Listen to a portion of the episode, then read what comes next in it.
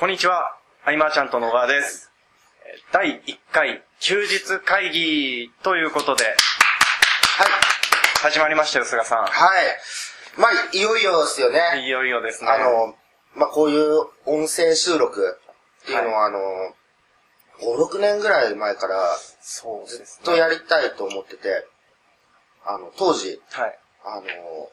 太田さんとかがなんか番組やってた時あったじゃない。はい、あれの時からもうやろうやろうって言いながら、なんだかんだ聞く側に回ってたよね。そうですね。っていうことで、まあ僕らの大好きなハオロンさんがやってるのを聞いてて、はい、やっぱいいなっていうね、そう思って、まあ、突如こう始まったわけですけれども。はい。はい。で、今回は1回目ということで、休日会議を始めるにあたって、はい。まあ今までこう、もう5、6年前からずっと思ってたっていう話、はい、含め、こう、どんな感じにしていきたいのかっていう話をメインでですね、聞いていこうかなって。この音声を通じて、そうです。何を伝えていきたいか。まあうちの会社って、はい、基本こう少人数制でしょ、何でも。そうですね。で、少人数の人たちにバーっと教えて、はい、まあ少人数ゆえに、時間が割ける分もあって、はい、比較的成功者のこう排出率も高く、はい、まあ、維持できてるわけですけれども、なんだろうね、こう、この前セミナーをやって、はい、もうほんと1年ぶりぐらいにやって、はい、かなりこうみんなが喜んでくれたんですよ。うんうん、あ、こんなことが知れるんだと。はい、あ、これは広く発信していくことで、なんか爪痕を残すじゃないけど、はい、何かが変わるかもしれないって思って、たのがまあ大きい理由ですかね、こう始めようっていう。で今はそれで、はい、まあ起業をするかどうか悩んでる人とか、はい、なんか希望を持ちたい人とか、うんうん、実際起業を僕十数年やってて、はい、僕が得た経験を知れるって多分結構な価値になるかもしれないと、はい、まあそういうのを聞いていってなんか、まあ、明日の糧にとしてもらえれば、はいいいかなっていう。はい。じゃあ、早速、一つ質問があるんですけど。はい。菅さんはよく、こう、ビジネスは自己表現の話題を、とか、この、はい、白紙の、紙の上に絵を描くようにっていう表現を使ったりすると思うんですけど、うん。ビジネスの楽しさ。楽しさ。はい。と、あと、それと大変さ。大変さ。この二つを教えてください。ビジネスの楽しさと大変さ。はい。自由すぎるから何をしていいか分からなくて、多くの人はまあ多分型にはまりたがると思うんですよね。はい、こういうビジネスがあって、こういうビジネスがあって。うん、まあ、そういうのを取っ払って、はい、こう自分が作ってきたものを、はい、こう知ってもらう喜びっていうんですかね。はい、うん、僕がなんでこう自己表現の場って言ってるかっていうと、これ、多くの人と多分意見が異なるとは思うけれども、はい、なんだろうな。僕にとってこう、たまたまビジネスを選択しただけで、はい、それが音楽でも、うんうん、なんかスポーツとかこう芸術とかでもよくて、はい、彼らはこう、芸術を通して何か表現して、うん、そこでなんか人と出会って、はい、また何かこう企画が生まれてとか、うん、なんか人生がこう豊かになっていく、はい、その表現を通して、はい、その表現を通すフィルターが、はい、まあ、僕にとっては、まあ、たまたまというか、うんうん、まあ、ビジネスになっていった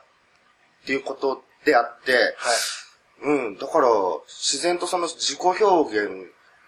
がビジネスっていう、こう結びつき、他の人にはあんまりないかもしれないけど、うんうん、僕にとっては本当自然で、だからこう、まあ、健太もそうだけど、はい、僕が出会った人の、はい、今プライベートで付き合ってる方々、はい、やっぱ 99% はビジネスを通して出会った人なんで、うん、うん、だこの表現、僕を知ってもらう表現としてビジネスを使ってるから、はい、ここに本気にならない理由がないじゃないですか。うんうんうん、そういうふうにビジネスでも取り組むと、はい、まあ、やりがいとか面白いというか、うん、うんうん、なんだろうね、面白いっていうのはそこかなと思うよね、うんうん。それがなければ出会ってない人がいっぱいいてっていう。はいはい、うん、一般的にあまり語られないことだとは思うんですけど、まあ、ビジネス楽しいよという主張の反対側に、見せない努力なというのが、ちょっとよく言葉がわからないんですけど。泥臭さとか言うんですかね。多分起業するときって、はい、理想のビジネスモデルみたいのが誰しもあると思うんですよ。はいはい、よし、起業しようと思ったときに。はい、その理想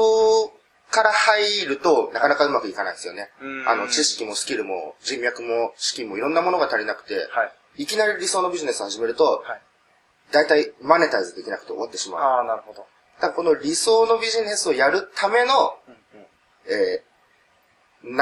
それをやるための何ってやって、どんどんこう下に下げてって自分でできるところからまず取り組まなきゃいけないと思うんだけど、はいはい、それが意外と、世に言うライフワークではなく、ライスワークになるから苦しいと思うんですよ。なるほど。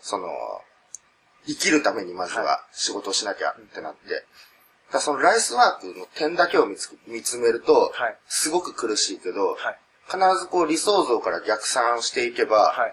このライスワークはこの理想、ライフワークにつながるって思うと、結構頑張れちゃう。っていうのが、クライアントさんと接してきてやっと気づいてきたことでもあるけど、そこだけ見ちゃうと大変って思うのかなと。やっぱり僕も1日20時間とか、ただとにかくやってた時は、やっぱ一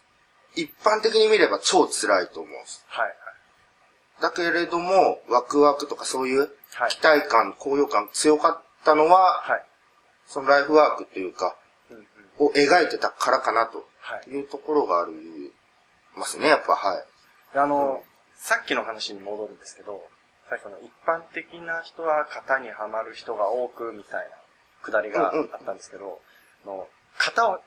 にはまる人と型を作る人がいるわけじゃないですか。はい。で、頭では型を作る側に回るんだよっていうのはわかるんですけど、わかると思うんですけど、じゃあそのためにどういう視点で物事を見たりとか、どういうふうにしていけば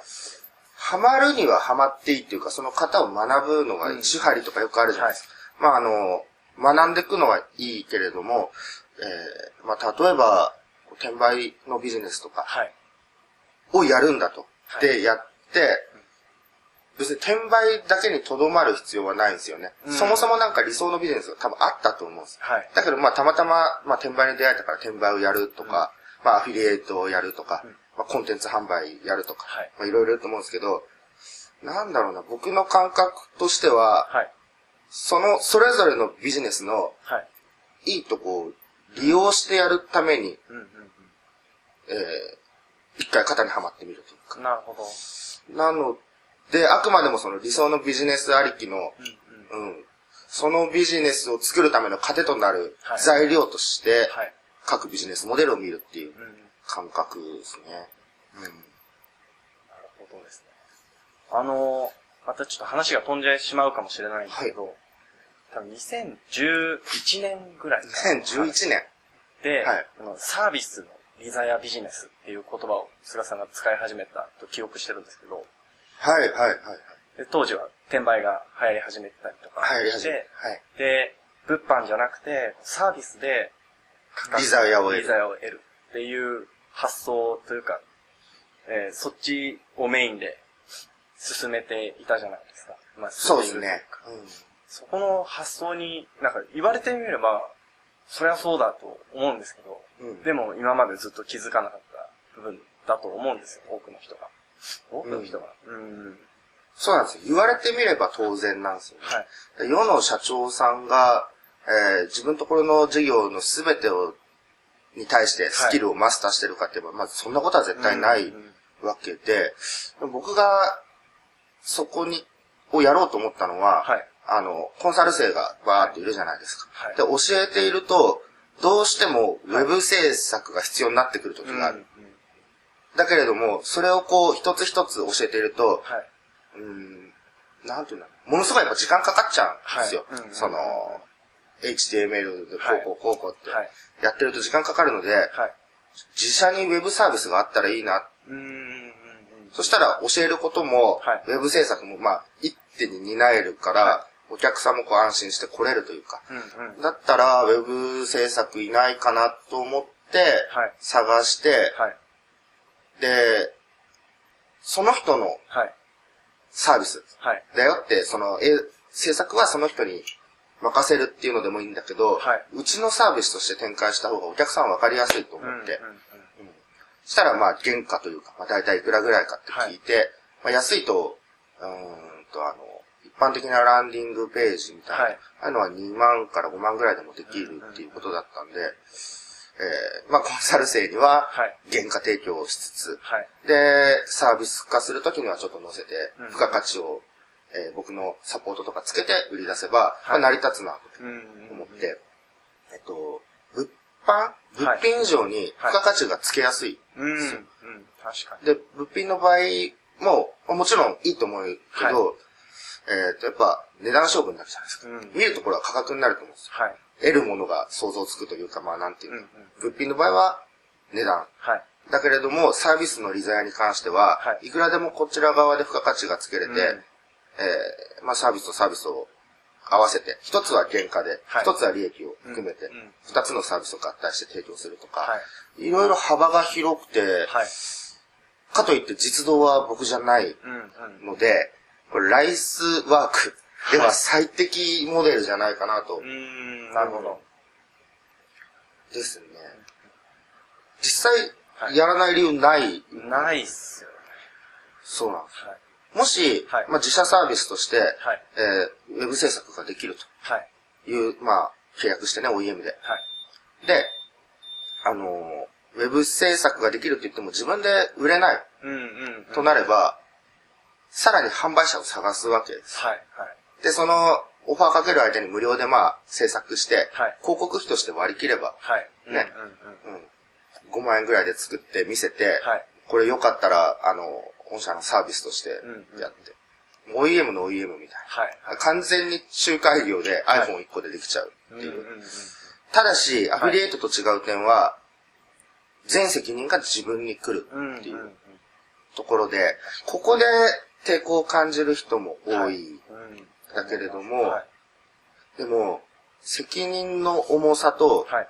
なんか収入って結構比例すると思うんですよ。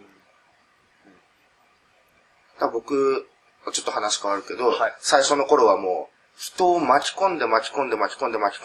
を立ち上げたから、はい、